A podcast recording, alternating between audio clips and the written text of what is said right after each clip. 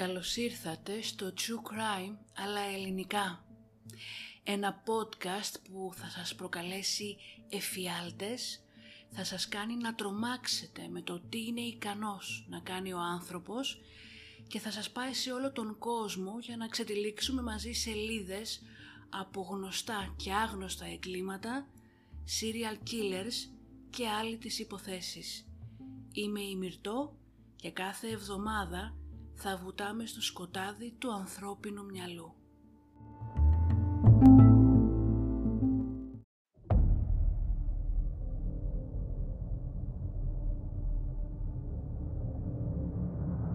And that's where I cut her open when he told me to. Slave. There's no way around it. Primarily a sexual slave, but nonetheless a physical slave as well. I had no intention of hurting him. I, I couldn't find any way to eat And the girl's you, meat you beat her to death with what? Uh, sledgehammer. We are all evil in some form or another.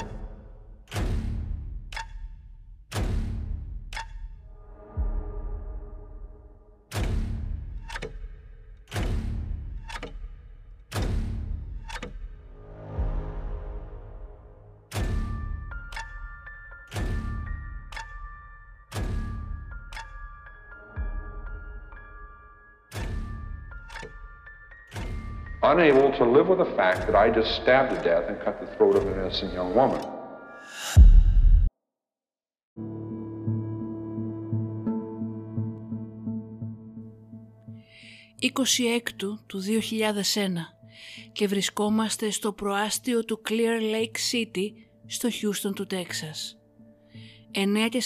9.48 το πρωί, μια γυναίκα καλεί το αστυνομικό τμήμα του Χούστον.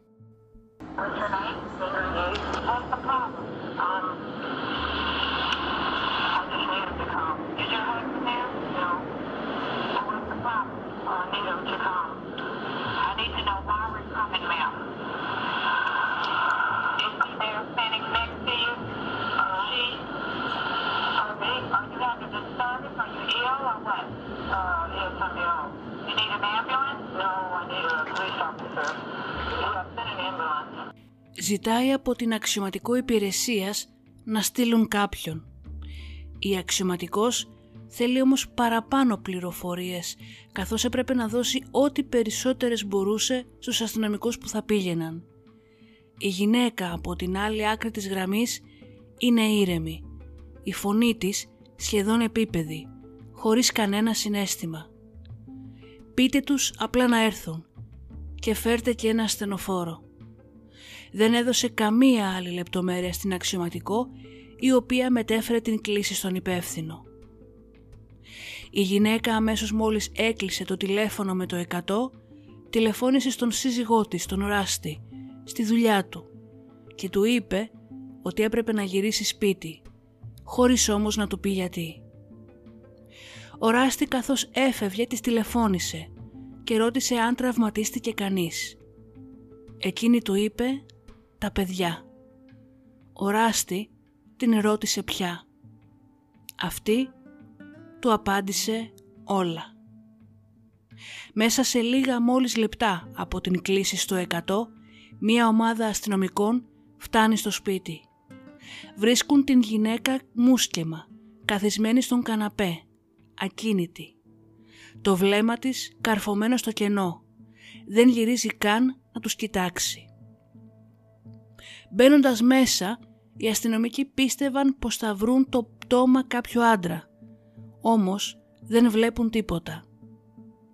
Ένας από τους αστυνομικούς βρίσκει ένα δωμάτιο με μισάνοιχτη πόρτα. Ρίχνοντας μια ματιά, βλέπει το πάνω μέρος από ένα μικρό κεφάλι.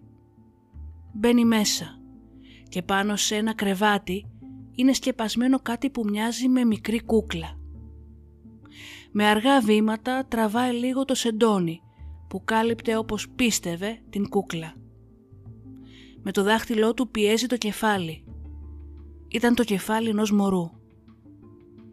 Με την καρδιά του να χτυπάει δυνατά, σηκώνει όλο το υπόλοιπο σεντόνι. Τέσσερα μικρά παιδιά, βρεγμένα και χλωμά, είναι όλα ξαπλωμένα πάνω στο κρεβάτι. είναι όλα νεκρά. Ένας άλλος αστυνομικός την ίδια στιγμή φωνάζει «Ελάτε στο μπάνιο». Μέσα στην γεμάτη μπανιέρα βρισκόταν άλλο ένα μικρό παιδί, 7 χρονών, που επέπλεε νεκρό με το κεφάλι του μέσα στο νερό. Οι αστυνομικοί πάνε αμέσως στην γυναίκα που είναι ακόμα καθισμένη στον καναπέ. Τα ρούχα της και τα μαλλιά της είναι μουσκεμα. Το πρόσωπό της είναι σκοτεινό και φαίνεται χαμένη. Η Άντρια Γέιτς λέει στους αστυνομικούς «Μόλις σκότωσα τα παιδιά μου». Τα είχε πνίξει ένα-ένα στην πανιέρα τους. Όταν μία μητέρα σκοτώνει τα παιδιά της, αυτό καταδικάζεται ως το πιο αποτρόπαιο έγκλημα που μπορεί να διαπράξει ένας άνθρωπος. Μία εν ψυχρό πράξη βίας κατά των πιο ευάλωτων θυμάτων. Δεν είναι όμως πάντα τόσο ξεκάθαρο. Η περίπτωση της Άντρια Γέιτς έκανε τον κόσμο να κάνει αυτή την ερώτηση. Και για να βρουν την απάντηση θα έπρεπε να σκεφτούν τους τρόπους με τους οποίους η θρησκεία, η πατριαρχία και η ψυχική ασθένεια σε συνδυασμό με την μη έγκαιρη ή λανθασμένη θεραπεία της μπορούν να καταστρέψουν μία γυναίκα και την οικογένειά της. Μία οικογένεια την οποία η Άντρεα αγαπούσε πιο πολύ και από την ίδια της τη ζωή.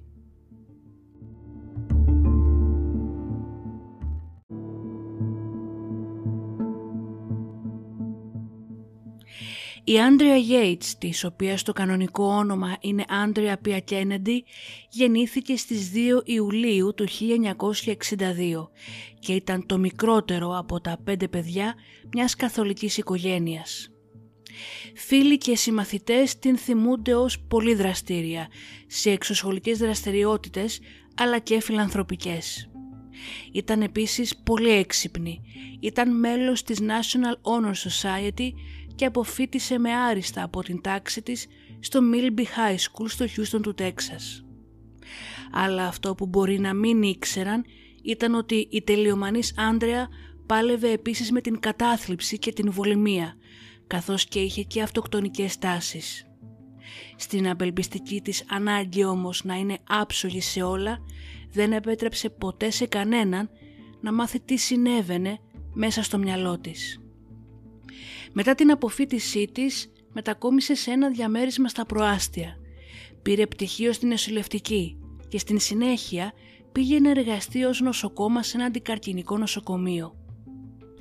Εκείνη την περίοδο που στο ίδιο συγκρότημα κατοικιών που έμενε η Άντρεα έμενε και ο Ράσελ ή Ράστι Γέιτς. Την είδε για πρώτη φορά στην πισίνα του συγκροτήματος να επιπλέει με τα μάτια της κλειστά και τα χέρια της απλωμένα. Σκέφτηκε πως αυτή ήταν η γυναίκα που ήθελε δίπλα του για όλη του τη ζωή. Η Άντρεα τότε δεν του έδωσε σημασία. Λίγους μήνες όμως μετά ήταν αυτή που έκανε την πρώτη κίνηση. Έβγαιναν για τρία χρόνια πριν μείνουν μαζί και τελικά παντρευτούν.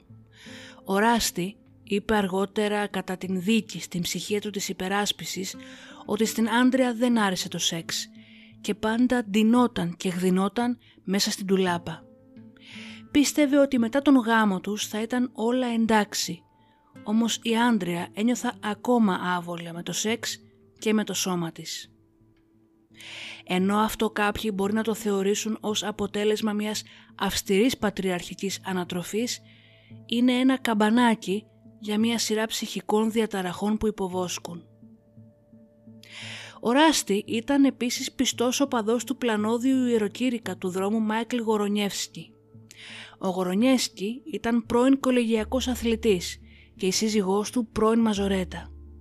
Μετά το κολέγιο παντρεύτηκαν και για 20 τουλάχιστον χρόνια ταξίδευαν σε όλη την χώρα μαζί με τα έξι παιδιά τους, κηρύττοντας, κυρίως σε πανεπιστημίου πόλης, το μήνυμά τους με λόγο όλο φωτιά. Η θρησκεία που υποστήριζε ήταν ένας έντονος φονταμελιστικός χριστιανισμός με ιδιαίτερα οπισθοδρομικούς κανόνες για τις γυναίκες, τις οποίες κήρυτε πως ήταν εκφύσεως κακές μάγισσες επειδή προέρχονταν από την Εύα. Οι γυναίκες πίστευε δεν έπρεπε να λαμβάνουν παιδεία, να εργάζονται έξω από το σπίτι ή να χρησιμοποιούν αντισυλληπτικές μεθόδους. Ήταν αναμενόμενο για αυτές να υποτάσσονται στους συζύγους τους σε όλα τα θέματα. Τα παιδιά επίσης έπρεπε να είναι ήσυχα και υπάκουα. Η ανυπακοή κάθε είδους θα τιμωρείται με ξύλο ή μαστίγωμα. Οι γυναίκες που δεν χτυπούσαν τα παιδιά τους, συνέχιζε ο πάστορας, προκαλούσαν την καταδίκη τους και τα έστελαν με αυτόν τον τρόπο στην κόλαση. Ο Ράστη μίλησε την Άντρεα στις διδασκαλίες του Γορονιέσκη και στη συνέχεια την γνώρισε και στον ίδιο τον ιεροκήρυκα.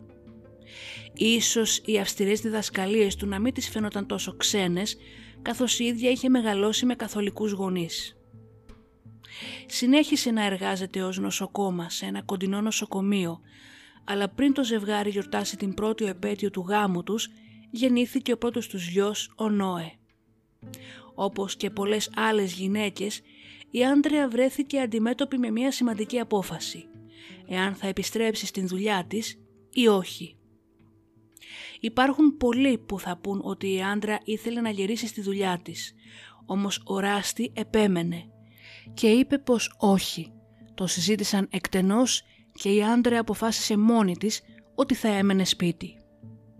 Έτσι, πιστή πλέον ο παδός του Γορονιέσκη, παράτησε την δουλειά της και τις σπουδές της για να μείνει σπίτι ως full-time μητέρα. Αργότερα η ίδια θα παραδεχτεί πως μετά την γέννηση του Νόε άρχισε να έχει ανησυχητικά οράματα με μαχαίρια και μαχαιρώματα καθώς επίσης νόμιζε ότι άκουγε τη φωνή του σατανά να της μιλάει. Ωστόσο δεν μίλησε σε κανέναν για αυτά τα περίεργα οράματα. Κατά την διάρκεια αυτής της περίοδου η οικογένεια Γέιτς και η οικογένεια Γορονιέσκι ήρθαν ακόμη πιο κοντά σε σημείο να θεωρεί ο ένας τον άλλον οικογένεια και οι γυναίκες συχνά πρόσεχαν η μία τα παιδιά της άλλης. Λίγο μετά την γέννηση του Νόε, ο Ράστη και η Άντρεα έπρεπε να μετακομίσουν από το σπίτι των τεσσάρων υπνοδωματίων τους στο Χιούστον μέσα σε ένα μικρό τρέιλερ στο Σεμινόλ της Φλόριντα, λόγω μιας προσωρινής δουλειάς που είχε αναλάβει ο Ράστι. Εκεί Χάρη στις πεποιθήσεις για μηδενική αντισύλληψη, η Άντρεα έκανε δύο ακόμη γιους. Τον Τζον τον Δεκέμβριο του 1995 και τον Πολ τον Σεπτέμβριο του 1997. Κατά τη διάρκεια αυτής της περίοδου, οι Γέιτς διατηρούσαν επαφή με τον Γορονιέσκι και με τη σύζυγό του, μέσω newsletters, μέσω βίντεο και επιστολών. Στις επιστολές τους, οι Γορονιέσκοι έκαναν συχνά μία μορφή διάγνωσης στην Άντρεα και πίστευαν πως είχε το κακό μέσα της. Σε μια επιστολή του μάλιστα ο πάστορας έγραφε «Ο Θεός ξέρει πόσο κακιά είσαι. Πρέπει να αποδεχτείτε την πραγματικότητα ότι η ζωή σας βρίσκεται κάτω από την κατάρα της αμαρτίας και του θανάτου. Η άντρεα υποβαλόταν σε μια σχεδόν συνεχή ροή μίσους από έναν άντρα που ίδια πίστευε πως μιλούσε για τον Θεό. Αφού γεννήθηκε ο Πολ, οι Γέιτς μετακόμισαν πίσω στο Χιούστον. Αυτή τη φορά αγόρασαν το νέο σπίτι τους από τους Γορονιέσκι. Το σπίτι αυτό ήταν ένα μεταχειρισμένο λεωφορείο, όπως τα αντίστοιχα δικά μας κτέλ, που είχαν μετατρέψει σε τροχόσπιτο. Εκεί, μέσα στο λεωφορείο των μόλις 33 τετραγωνικών μέτρων, η Άντρια είχε φτάσει στο αμήν, με την φροντίδα ενός γεωγέννητου, ενός μικρού παιδιού και ενός παιδιού προσχολικής ηλικίας.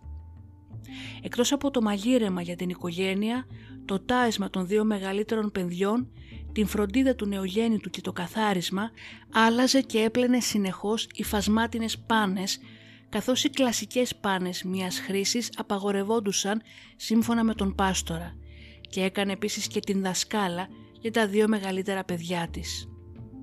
Στο πάτωμα του λεωφορείου υπήρχε μία πόρτα που οδηγούσε σε ένα μικρό αμπάρι. Εκεί μέσα υπήρχαν ξύλινες παλέτες, πάνω στις οποίες κοιμόντουσαν τα δύο από τα τρία της παιδιά.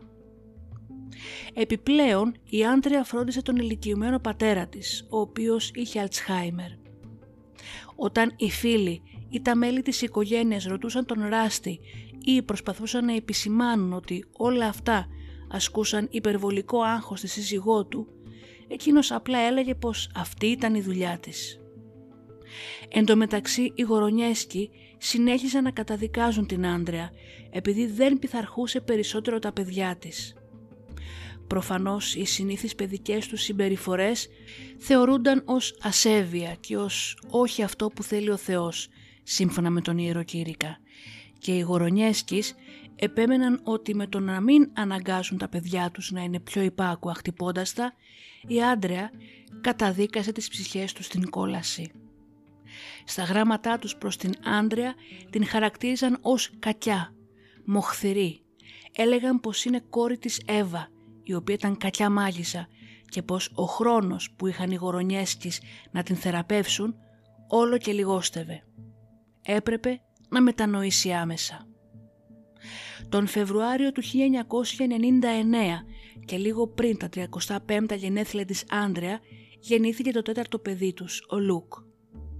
Όταν ο Λουκ ήταν τεσσάρων μηνών, η Άντρεα κάλεσε ένα πρωί τον Ράστη στη δουλειά του στη NASA, όπου ήταν project manager, εκλυπαρώντας τον να έρθει σπίτι. Όταν ο Ράστη έφτασε σπίτι, η Άντρεα ήταν σχεδόν κατατονική. Έτρεμε και μάσαγε όχι τα νύχια της, αλλά τα δάχτυλά της. Τον κοίταξε στα μάτια και του είπε «Χρειάζομαι βοήθεια». Η Άντρεα είχε μόλις πάθει νευρικό κλονισμό. Η λύση του Ράστη ήταν να την πάρει μαζί με τα παιδιά τους και να πάνε βόλτα στην παραλία. Ο ίδιος υποστήριξε ότι η Άντρεα φαινόταν καλύτερα μετά από την βόλτα. Την επόμενη μέρα όμως η σύζυγός του προσπάθησε να αυτοκτονήσει παίρνοντας υπερβολική δόση από τα χάπια που έπαιρνε ο πατέρας της. Ο Ράστη την πήγε στο νοσοκομείο, όπου εκεί η Άντρια διαγνώστηκε με μείζωνα καταθλιπτική διαταραχή και ξεκίνησε να παίρνει το αντικαταθλιπτικό χάπι Ζολόφτ. Ωστόσο το νοσοκομείο έπρεπε να της δώσει εξιτήριο μετά από μία εβδομάδα, καθώς η ασφάλιση της τελείωσε και δεν κάλυπτε περαιτέρω νοσηλευτικές υπηρεσίες. Αφού πήρε εξιτήριο και γύρισε στο λεωφορείο, παύλα σπίτι τους, η Άντρεα άρχισε να πηγαίνει σε έναν καινούριο γιατρό, ο οποίος της έδωσε το αντιψυχωτικό Zyprexa, που χρησιμοποιείται στην θεραπεία της διπολικής διαταραχής και της σχιζοφρένειας. Όσο όμως ήταν σπίτι, η επίρρεια του Γορονιέσκη συνεχιζόταν και αυτή την φορά την έπεισε μέσω του κηρύγματός του ότι τα φάρμακα και η ιατρική περίθαλψη ήταν πράγματα του διαβόλου. Έτσι η Άντρεα έριξε αμέσως όλα τα ακριβά χάπια ζυπρέξα στην τουαλέτα. Έκανε τον Ράστη να πιστεύει ότι έπαιρνε κανονικά τα χάπια της, καθώς όποτε έπαιρνε το χάπι, το έχωνε με την γλώσσα της εκεί που τα ούλα της ενώνονται με το μάγουλό της και όταν αυτός δεν την έβλεπε, το έφτινε. Πήγε να μείνει στο σπίτι των γονιών της όσο έκανε την θεραπεία της για να προσέχει και τον πατέρα της. Η ψυχική της όμως υγεία κατρακυλούσε μέρα με την μέρα. Τραβούσε τα μαλλιά της με αποτέλεσμα το κεφάλι της να είχε φαλακρά σημεία. Έξινε το σκάλπ της έως ότου αυτό αρχίσει να αιμορραγεί. Σταμάτησε να μιλάει και να τρώει. Άρχισε να έχει οράματα και να ακούει φωνές όπως όταν είχε γεννήσει τον πρώτο της γιο τον Νόε. Φωνές που της έλεγαν συνέχεια «Πάρε ένα μαχαίρι, πάρε ένα μαχαίρι», ξανά και ξανά. Έτσι μία μέρα υπέκυψε σε αυτές τις φωνές, πήρε ένα μαχαίρι από την κουζίνα των γονιών της, μπήκε στο μπάνιο και έβαλε το μαχαίρι στον λαιμό της. Ο Ράστη, βλέποντας ότι η Άντρεα δεν είναι σε κάποιο δωμάτιο του σπιτιού, την βρήκε στο μπάνιο μπροστά στον καθρέφτη με το μαχαίρι στον λαιμό να τον παρακαλάει «Άσε με να το κάνω, άσε με να το κάνω». Την πήγε πάλι εσπευσμένα στο νοσοκομείο όπου της έγινε εισαγωγή σε μια ιδιωτική ψυχιατρική κλινική και της έδωσαν αυτή τη φορά το αντιψυχωτικό χάπι Χάλντολ. Καθώς το Χάλντολ βοήθησε την Άντρια να ηρεμήσει και να μπορέσει να σκεφτεί πιο καθαρά, ομολόγησε στους γιατρούς ότι έβλεπε αυτά τα οράματα και άκουγε τις φωνές με το μαχαίρι έως και δέκα φορές μέσα σε μία ημέρα. Φοβόταν πως τα οράματά της ήταν μία μορφή πρόβλεψης για βία στο μέλλον. Όταν μπήκε στην κλινική, η Άντρια είχε αιματωμένα σημάδια από νύχια στα πόδια της, καθώς προσπαθούσε να συγκρατήσει τον εαυτό της από το να προκαλέσει κακό στα παιδιά της, προτιμώντας καλύτερα να αφαιρέσει τη ζωή της. Ο ψυχίατρος διέγνωσε την Άντρια με μείζωνα καταθλιπτική διαταραχή, η οποία ήταν σοβαρή και υποτροπιάζουσα με ψυχοτικά χαρακτηριστικά. Υπέφερε από επιλόχιο ψύχωση, κάτι που τότε δύσκολα γίνονταν θέμα συζήτησης. Κατά την διάρκεια της δίκης, μετά από έλεγχο όλων των ιατρικών αρχείων, μετά από ψυχολογικές εξετάσεις και μετά από συζήτηση με την μητέρα και τα αδέρφια της Άντρεα, αποκαλύφθηκε ότι και τα άλλα μέλη της οικογένειάς της πάλευαν με την κατάθλιψη, αλλά αυτά είχαν ζητήσει και είχαν λάβει επαγγελματική βοήθεια. Η κλινική συνέστησε για την Άντρια θεραπεία με ηλεκτροσόκ, κάτι που όμως το ζευγάρι αρνήθηκε. Έτσι την έστειλαν στο σπίτι τους μαζί με έναν συνδυασμό φαρμάκων, συμπεριλαμβανομένου του αντιψυχωσικού Χάλντολ και προγραμματίζοντας εβδομαδιαίες επισκέψεις σε ψυχίατρο. Ευτυχώς η μητέρα της Άντρεα κατάφερε να πείσει τον Ράστη ότι έπρεπε να φύγουν από το λεωφορείο. Έτσι το 1999 αγόρασαν ένα σπίτι με τρία υπνοδωμάτια και δύο μπάνια στο κοντινό Clear Lake City του Τέξας. Πλέον έξω από αυτό το στενάχωρο λεωφορείο, υπό την στενή επίβλεψη ενός γιατρού και με την κατάλληλη φαρμακευτική αγωγή, η Άντρεα φαινόταν να αναρώνει. Οι γιατροί όμως προειδοποίησαν το ζευγάρι να μην κάνει άλλο παιδί, καθώς οι γυναίκες που υποφέρουν από επιλόχια κατάθλιψη και ψύχωση διατρέχουν πολύ μεγαλύτερο κίνδυνο με κάθε γένα και τα επεισόδια τείνουν να επιδεινώνονται. Όμως τώρα που η Άντρεα φαινομενικά επέστρεψε ξανά στους κανονικούς της ρυθμούς, το ζευγάρι αποφάσισε να αποκτήσει άλλο ένα παιδί, παρά τις συμβουλές των γιατρών. Ο Ράστη παρομοίασε την σοβαρή επιλόχια κατάθλιψη, την ψύχωση και τις απόπειρες αυτοκτονίας της Άντρεα με την γρήπη, λέγοντας ότι εάν υποτροπιάσει θα μπορούσαν απλώς να την ξαναβάλουν στα φάρμακά της και πως όλα θα πάνε καλά. Το ζευγάρι είτε δεν ήξερε είτε δεν νοιαζόταν πως η διακοπή των ψυχιατρικών φαρμάκων μπορεί να προκαλέσει σοβαρές αντιδράσεις και αργότερα να καταστήσει δυσκολότερη τη θεραπεία της πάθησής της. Το ζευγάρι τότε θα έκανε το μεγαλύτερο λάθος τους που αργότερα θα οδηγούσε την οικογένεια στον πλήρη αφανισμό.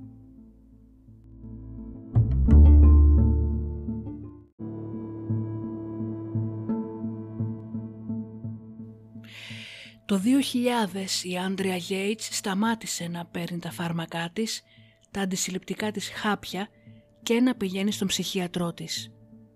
Έτσι το Νοέμβριο γεννήθηκε το πέμπτο τους παιδί και το πρώτο τους κορίτσι, η Μέρη. Τον Μάρτιο όμως ο θάνατος του πατέρα της Άντρεα θα σημάνει την αρχή του τέλους. Άρχισε να εμφανίζει συμπτώματα σοβαρής κατάθλιψης. Ήταν λιθαργική. Έξινε το κεφάλι της και τράβαγε τα μαλλιά της, με αποτέλεσμα πάλι να έχει κενά σημεία. Δεν έπινε υγρά και σταμάτησε να μιλάει. Για τους επόμενους μήνες έμπαινε και έβγαινε συνέχεια σε ψυχιατρικά νοσοκομεία και κλινικές και υποβλήθηκε σε ένα συνεχώς μεταβαλλόμενο μείγμα ψυχιατρικών φαρμάκων. Οι γιατροί προειδοποίησαν τον Ράστη να μην την αφήσει ποτέ μόνη της. Αλλά και πάλι αυτός δεν αντιμετώπισε την σοβαρότητα των προβλημάτων της Άντρεα με οριμότητα κανόνισε να έρχεται η μητέρα του στο σπίτι τους για να βοηθάει τακτικά την Άντρεα, όμως την άφηνε μόνη της για μικρά χρονικά διαστήματα, ώστε να την κάνει πιο ανεξάρτητη όπως είχε πει και να μην αναποθέσει όλες τις μητρικές της ευθύνες πάνω σε αυτόν και την μητέρα του. Μία ημέρα τον Μάιο η μητέρα του Ράστη ήρθε στο σπίτι τους και βρήκε την Άντρεα να γεμίσει την μπανιέρα στις 4.30 το απόγευμα. Όταν την ρώτησε γιατί το κάνει, η Άντρεα μάσησε τα λόγια της. Η μητέρα του Ράστη τρόμαξε και μαζί με τον Ράστη την έστειλαν πίσω στο νοσοκομείο, όπου η ίδια παραδέχτηκε ότι είχε σκεφτεί να πνιγεί μαζί με τα παιδιά της. Στις 18 Ιουνίου του 2001 ο Ράστη την πήγε πίσω στο γιατρό της, καθώς δεν υπήρχε καμία βελτίωση.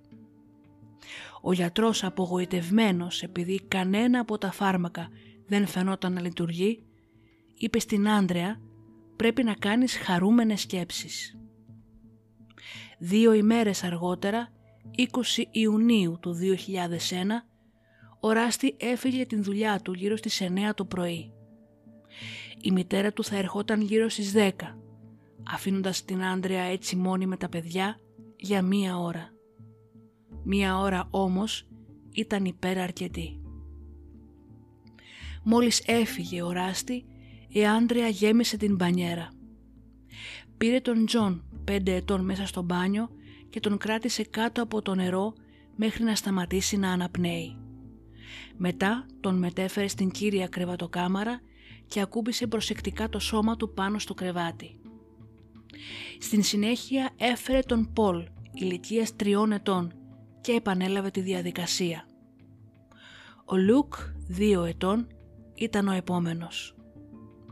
Μετά έπνιξε την έξι μηνών κορούλα τους Μέρι.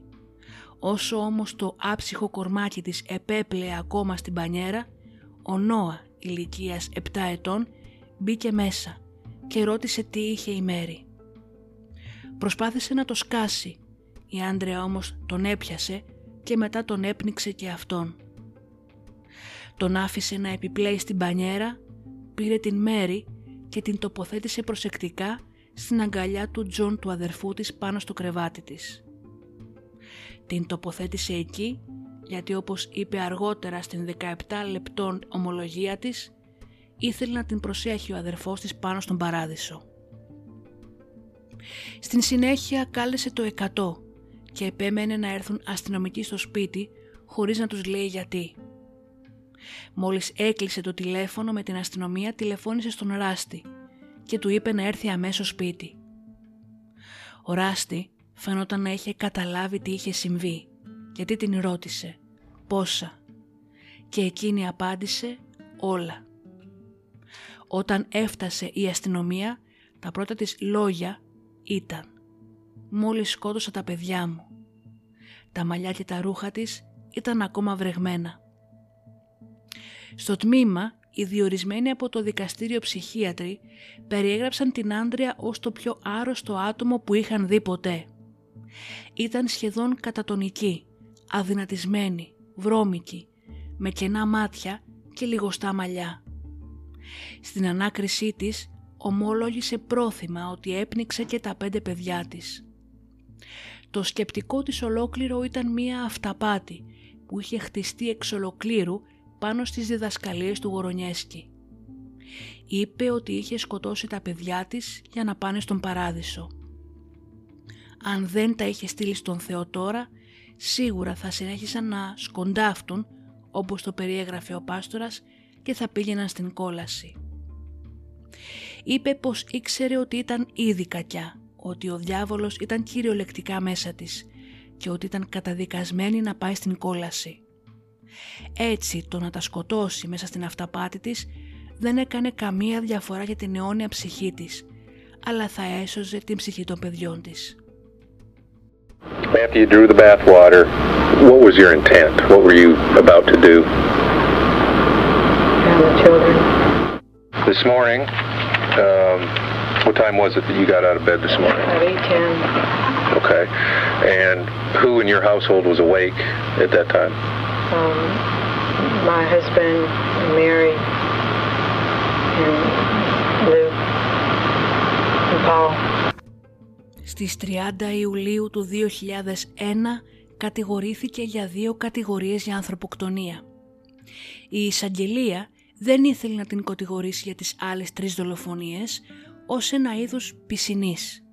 Εάν δεν κατάφεραν να την καταδικάσουν, θα μπορούσαν στη συνέχεια να ασκήσουν τις άλλες τρεις κατηγορίες χωρίς να παραβιάσουν το δικαίωμά της να μην δικαστεί για το ίδιο έγκλημα δύο φορές. Νομικός όρος που από τα αγγλικά μεταφράζεται ως διπλός κίνδυνος. Η Άντρια δήλωσε αθώα λόγω παραφροσύνης, μια εξαιρετικά επικίνδυνη στρατηγική. Στην Αμερική μόνο το 1% περίπου των κατηγορουμένων δέχεται αυτόν τον ισχυρισμό και από αυτούς μόνο το 1 τέταρτο είναι επιτυχής. Επιπλέον το Τέξας έχει μερικά από τα πιο αυστηρά κριτήρια για υπεράσπιση παραφροσύνης. Γνωστός και ως κανόνας Μανάτεν, οι εκατηγορούμενοι πρέπει να αποδείξουν ότι έχουν ψυχική ασθένεια και ότι δεν μπορούσαν να ξεχωρίσουν το σωστό από το λάθος τη στιγμή του εγκλήματος. Η δίκη της Άντρια Γέιτς ξεκίνησε στις 18 Φεβρουαρίου του 2002. Ενώ ήταν σαφές ότι υπέφερε πράγματι από ψυχική ασθένεια, η ικανότητά της να ξεχωρίζει το σωστό από το λάθος ήταν στο επίκεντρο της δίκης. Οι προσπάθειες που έκανε για τον σχεδιασμό του εγκλήματος, όπως η αναμονή μέχρι να φύγει ο Ράστη και το ότι κλείδωσε τον σκύλο της οικογένειας σε ένα δωμάτιο, χρησιμοποιήθηκαν για να αποδείξουν ότι ήξερε πως αυτό που έκανε ήταν λάθος. Κάτι άλλο επίσης που δεν βοήθησε την υπεράσπιση της Άντρεα ήταν το γεγονός ότι μέχρι την στιγμή της δίκης ήταν από ψυχιατρική φροντίδα και φαινόταν πιο φυσιολογική. Ήταν διαυγής με καθαρό βλέμμα, κάτι που δεν είχε όταν διέπραξε το έγκλημα και η εμφάνισή της ήταν περιποιημένη και προσεγμένη.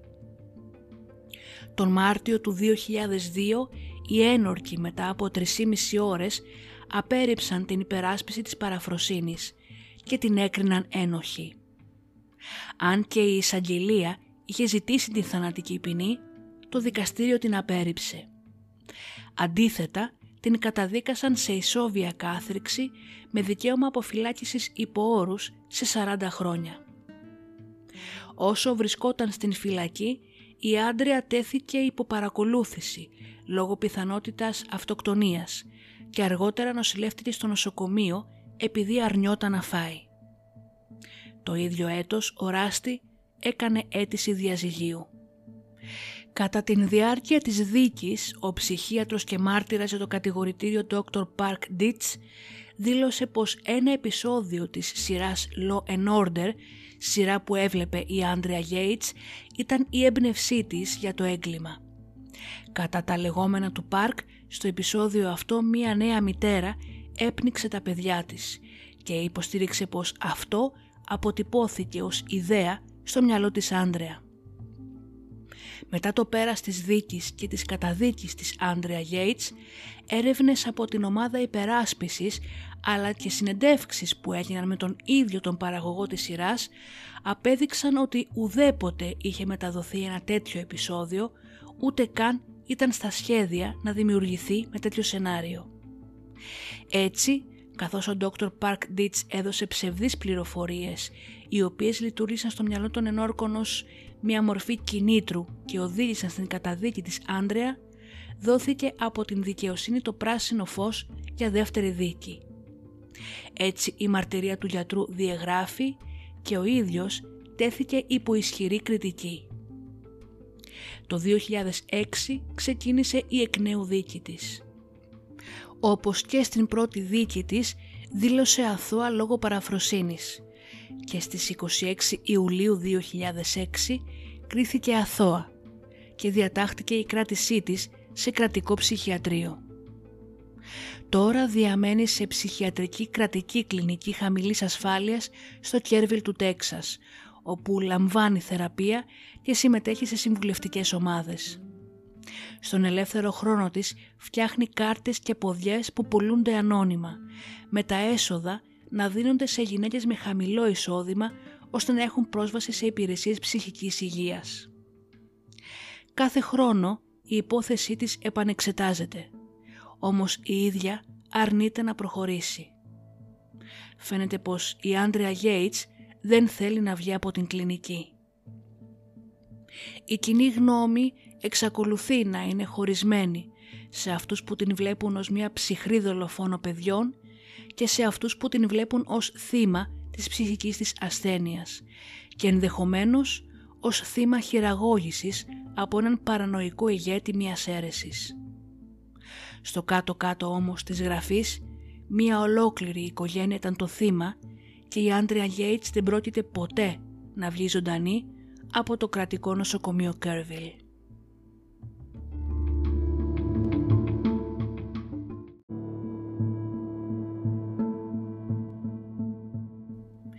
Η επιλόχια ψύχωση είναι μια σπάνια ασθένεια σε σύγκριση με τα ποσοστά επιλόχιας κατάθλιψης.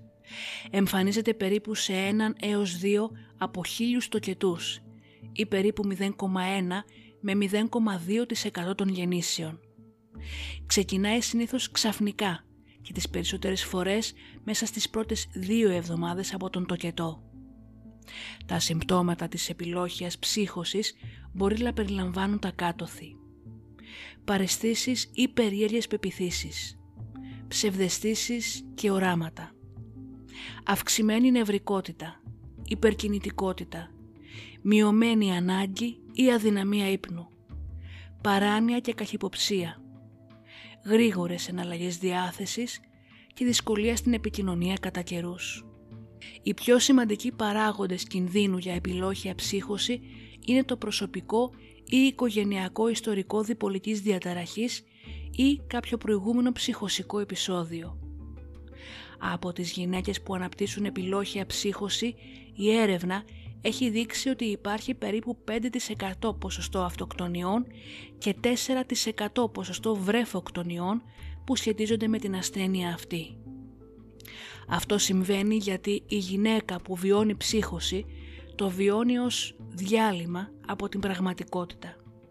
Στην ψυχοτική της κατάσταση οι αυταπάτες και οι πεπιθήσεις της έχουν νόημα, είναι αληθινά και συχνά έχουν να κάνουν με τη θρησκεία. Η άμεση θεραπεία για μια γυναίκα που περνά από ψύχωση είναι επιτακτική. Προσέξτε τα συμπτώματα, ζητήστε βοήθεια και απευθυνθείτε στο γιατρό σας. Το να ζητήσει κάποια γυναίκα βοήθεια δείχνει δύναμη και όχι ντροπή. Από το κρεβάτι του νοσοκομείου σας ευχαριστώ που και σήμερα με ακούσατε. Μην ξεχνάτε μπορείτε να βρείτε το podcast True Crime αλλά ελληνικά στο Instagram με το ίδιο όνομα αλλά και στο TikTok με το ίδιο όνομα γιατί είπαμε να το παίξουμε νεολαία. Σας ευχαριστώ μέσα από την καρδιά μου που έχετε δεχτεί και αγκαλιάσει αυτό το podcast. Για εμένα τα μηνύματά σας είναι το παν. Να είστε καλά και τα λέμε στο επόμενο επεισόδιο.